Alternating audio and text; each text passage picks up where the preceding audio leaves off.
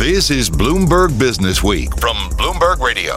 Hi, I'm Jason Kelly. And I'm Carol Massar. Welcome to the Bloomberg Business Week Extra. It's a weekly podcast bringing you an interview you probably won't hear anywhere else. And this is really the case with this guest because, man, he is one of K K R's first employees, but he definitely stays out of the public eye. We're talking about Paul Raether. I have gotten to know him over the past few years, and I've actually been with him in Hartford, Connecticut, and that's really where this story happens. Dream Camp, he created it a couple decades ago. Now, as he thinks about his role as a philanthropist, he's got even bigger plans for what giving can look like going forward. Jason, you certainly said some nice things about me. We haven't seen each other for a while, but um, uh, it's good to uh, it's good to get reconnected. And yes, I have been trying to do some things for Uh, Trinity College and in Hartford, Connecticut, which is near and dear to my heart.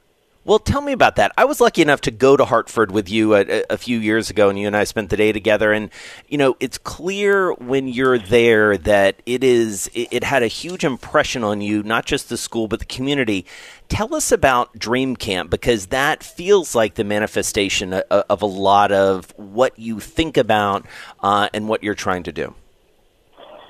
Okay, well, listen, in uh, in, in the late nineteen nineties, uh, around nineteen ninety-eight, um, I had the idea that we needed to do something um, in the Hartford community. And when I say we, I'm talking about Trinity College. And, uh, you know, Trinity um, had always been sort of viewed by the community as, you know, the kids up on the hill. Uh, and Hartford in the late nineties was a city in distress and a city that was not clearly not doing well. The education system uh, in Hartford was broken. Uh, in fact, it was taken over several times by uh, by the state uh, because they, A, ran out of money, and B, lost their accreditation. And and I said to myself, you know, what we need if we're going to really uh, change the, the, the cycle, um, we need some education for these younger kids in particular. And so I had this idea of trying to start a camp Uh, for kids sort of ages six to ten, because, you know, that that's when you really can get to get to these kids, because they're obviously very impressionable uh, at that age, and you can teach them things that uh, that they don't know and things that they're not necessarily going to learn in schools, particularly when the schools are not operating very, very well.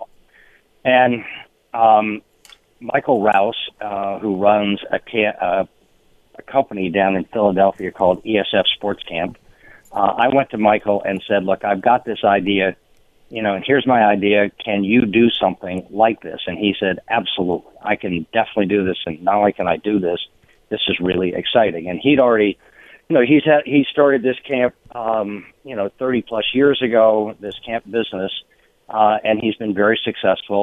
And he actually uh, was running a camp uh, at Greenwich Academy uh, in the summer here. Uh, so I've seen his work and known him well, and I said, here's here's what I want to do. I want to create a program that will be tuition-free for kids in Hartford, and I want to create a program that will be racially balanced. So it'll be one-third uh, African-American, one-third Hispanic, uh, and one-third white. Uh, and get these kids at age six to ten, bring them in, Uh, and teach them a lot of things that they really don't know. In addition to which, think about this, they're going to be on the Trinity College campus, because mm-hmm. I'd gone to the then president uh, at uh, at Trinity and said, look, here's here's the idea, here's what I'd like to do, um, and and I, but I need your cooperation, I need your help, and I need your facilities, all of which they agreed to. So that's that's Jason, how it really you know how it really got started. Um, and, you know, I mean, here we are twenty-three years later, and frankly, it's been a huge success. Well, that's what I want to ask you. And I do want to get to the success of it, the impact of it. But I want to ask you, too, though, Paul, this is about, and I feel like because of the virus, because of what happened about um, George Floyd, what happened to him in Minneapolis, we're talking about so much of the inequalities. And what we're discovering or really kind of putting out there is that we've got to end these bad cycles that don't provide everyone equally opportunities to ultimately succeed, whether it's in education, whether it's professionally, and also ultimately to provide some wealth and, you know, generational wealth that pulls everybody out of a bad situation. And I feel like this is kind of what you guys are going out, breaking that you know, rough cycle that unfortunately so many have to endure. Yeah. Well, that's what we're trying to do, Carol. Um, you know, look, when I went, when I was at Trinity, which was a long time ago in the, in the sixties, the, the neighborhood around Trinity was middle class to lower middle class. Um, basically people from Italian and Polish heritage, uh, who worked in manufacturing jobs in Hartford. Uh, and those jobs all went away. Um, they all moved basically to, you know, to the South where the work rules were mm-hmm. easier for the companies. And, and, and people, the people who moved into the neighborhood were basically Hispanic. Mm-hmm. Uh, and so the neighborhood around Trinity changed dramatically. And, you know, Trinity started this program under President Dobell, uh, in the mid nineties, where they created the Learning Corridor, which is, you know, a street across the street from the main uh, part of the Trinity campus. Uh, and with state funds and federal funds, uh, built three new schools, a Montessori lower school, a magnet middle school, and an upper uh, high school that was for, uh, for science, mathematics, and dance and theater. And so that was sort of the first step. And then on top of that, I said, well, okay, so that's great, but now what else can we do with, with these kids? And so that's that's why I came up with the idea of, you know, kids six to ten, right? Uh, because in my mind, in my mind, education is the great leveler. You were, you know, really, you know, lovely in terms of telling us, Paul, what this camp sets out to do and how it works. I am curious about the impact of the camp and the success that it's having on these six to ten year olds. Well, hopefully, Carol is having a lot of success um, on yeah. these uh, six. We started with six to ten, uh, and then I think, you know, um, uh, several years after we started the camp, uh, there was a sports camp uh, uh, at Trinity that had been there for thirty-seven years, funded by the N C double A and, and the federal government, and that program was cut back, and the Trinity program was eliminated. And so we went to the college and said, look, we can't let these kids go. Uh, and so we merged the sports mm-hmm. camp into the Dream Camp and mm-hmm. became a camp of two hundred fifty kids from ages six to sixteen. And so the program is start with a child at the age of six, um, start with the five-week summer program, uh, and then take these kids all the way through until they're fifteen, sixteen years old. And ninety plus percent of our kids actually go the full, the full route through, and then Um, a significant number of those kids at sixteen to seventeen become counselors in training at the camp. Wow. So they're they're they're they're with us for ten plus years, and then hopefully they go to college. And ninety plus percent of our kids that have gone through the program have actually gone on to college. So that's amazing. In in in that sense, in that sense, it's really been a, a big success. But probably three years after we started the program, Michael Rouse, who I said earlier was the guy that I went to to, you know, to try to implement this on a day-to-day basis, came to me and said, Paul, we have to do something besides just the five-week program in the summer. We have to go full-time. But in other words, we have to create a program after school. So in the summer at the five-week program, you know, we pick the kids up in the morning. We bring them to the campus uh, at Trinity. We feed them breakfast. Uh, and then they've got a full day, and then we put them on the bus and we take them home.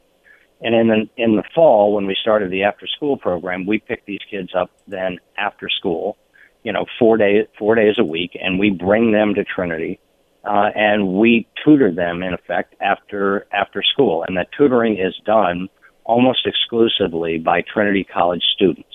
Hmm. So these kids are getting an opportunity to interact with, you know, Trinity undergraduates, and the Trinity undergraduates are getting an opportunity to interface with, with these kids. And so it's, it's a win-win for everybody because they really get to see things that they otherwise wouldn't see. And so, um, so this is now a forty-five week program, um, after school, and then five weeks in the summer.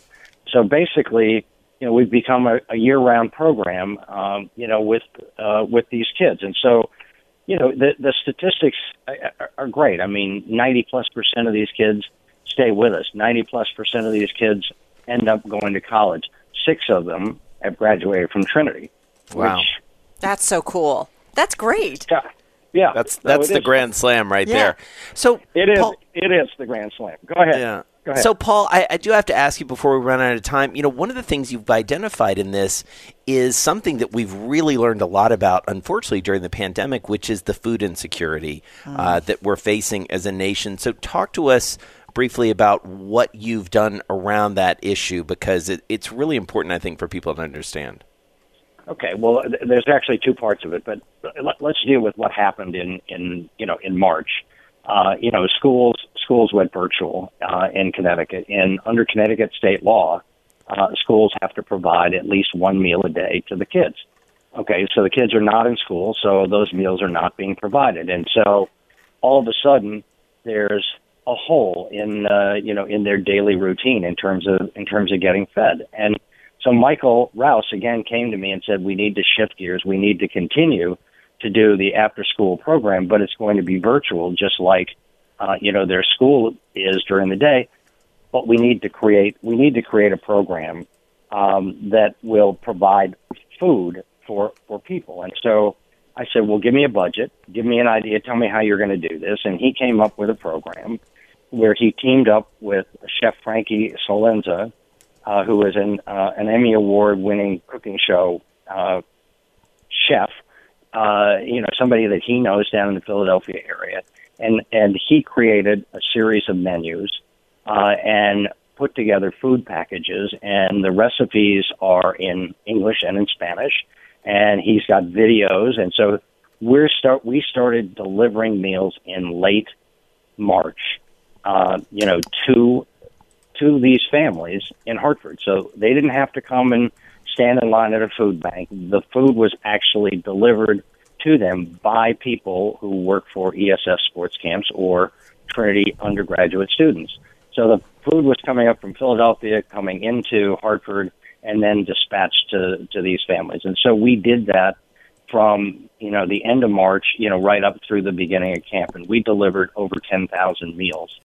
And that was Paul Raether, Senior Advisory Partner at the private equity firm K K R. You've heard of that, but you might not have heard about the work that he has done in Hartford, Connecticut. Trinity College, he's so devoted to that school. Really enjoyed catching up with him. Yeah, and I just love that, you know, identifying a community that just needs some help, and especially for its younger population. What struck me, he said that about ninety percent of the kids that attend Dream Camp ultimately go off to college. That was really impressive. You've been listening to Bloomberg Business Week Extra. And be sure to catch us every day, Monday through Friday at two p.m. Wall Street time on Bloomberg Radio. I'm Carol Massar. And I'm Jason Kelly. This is Bloomberg.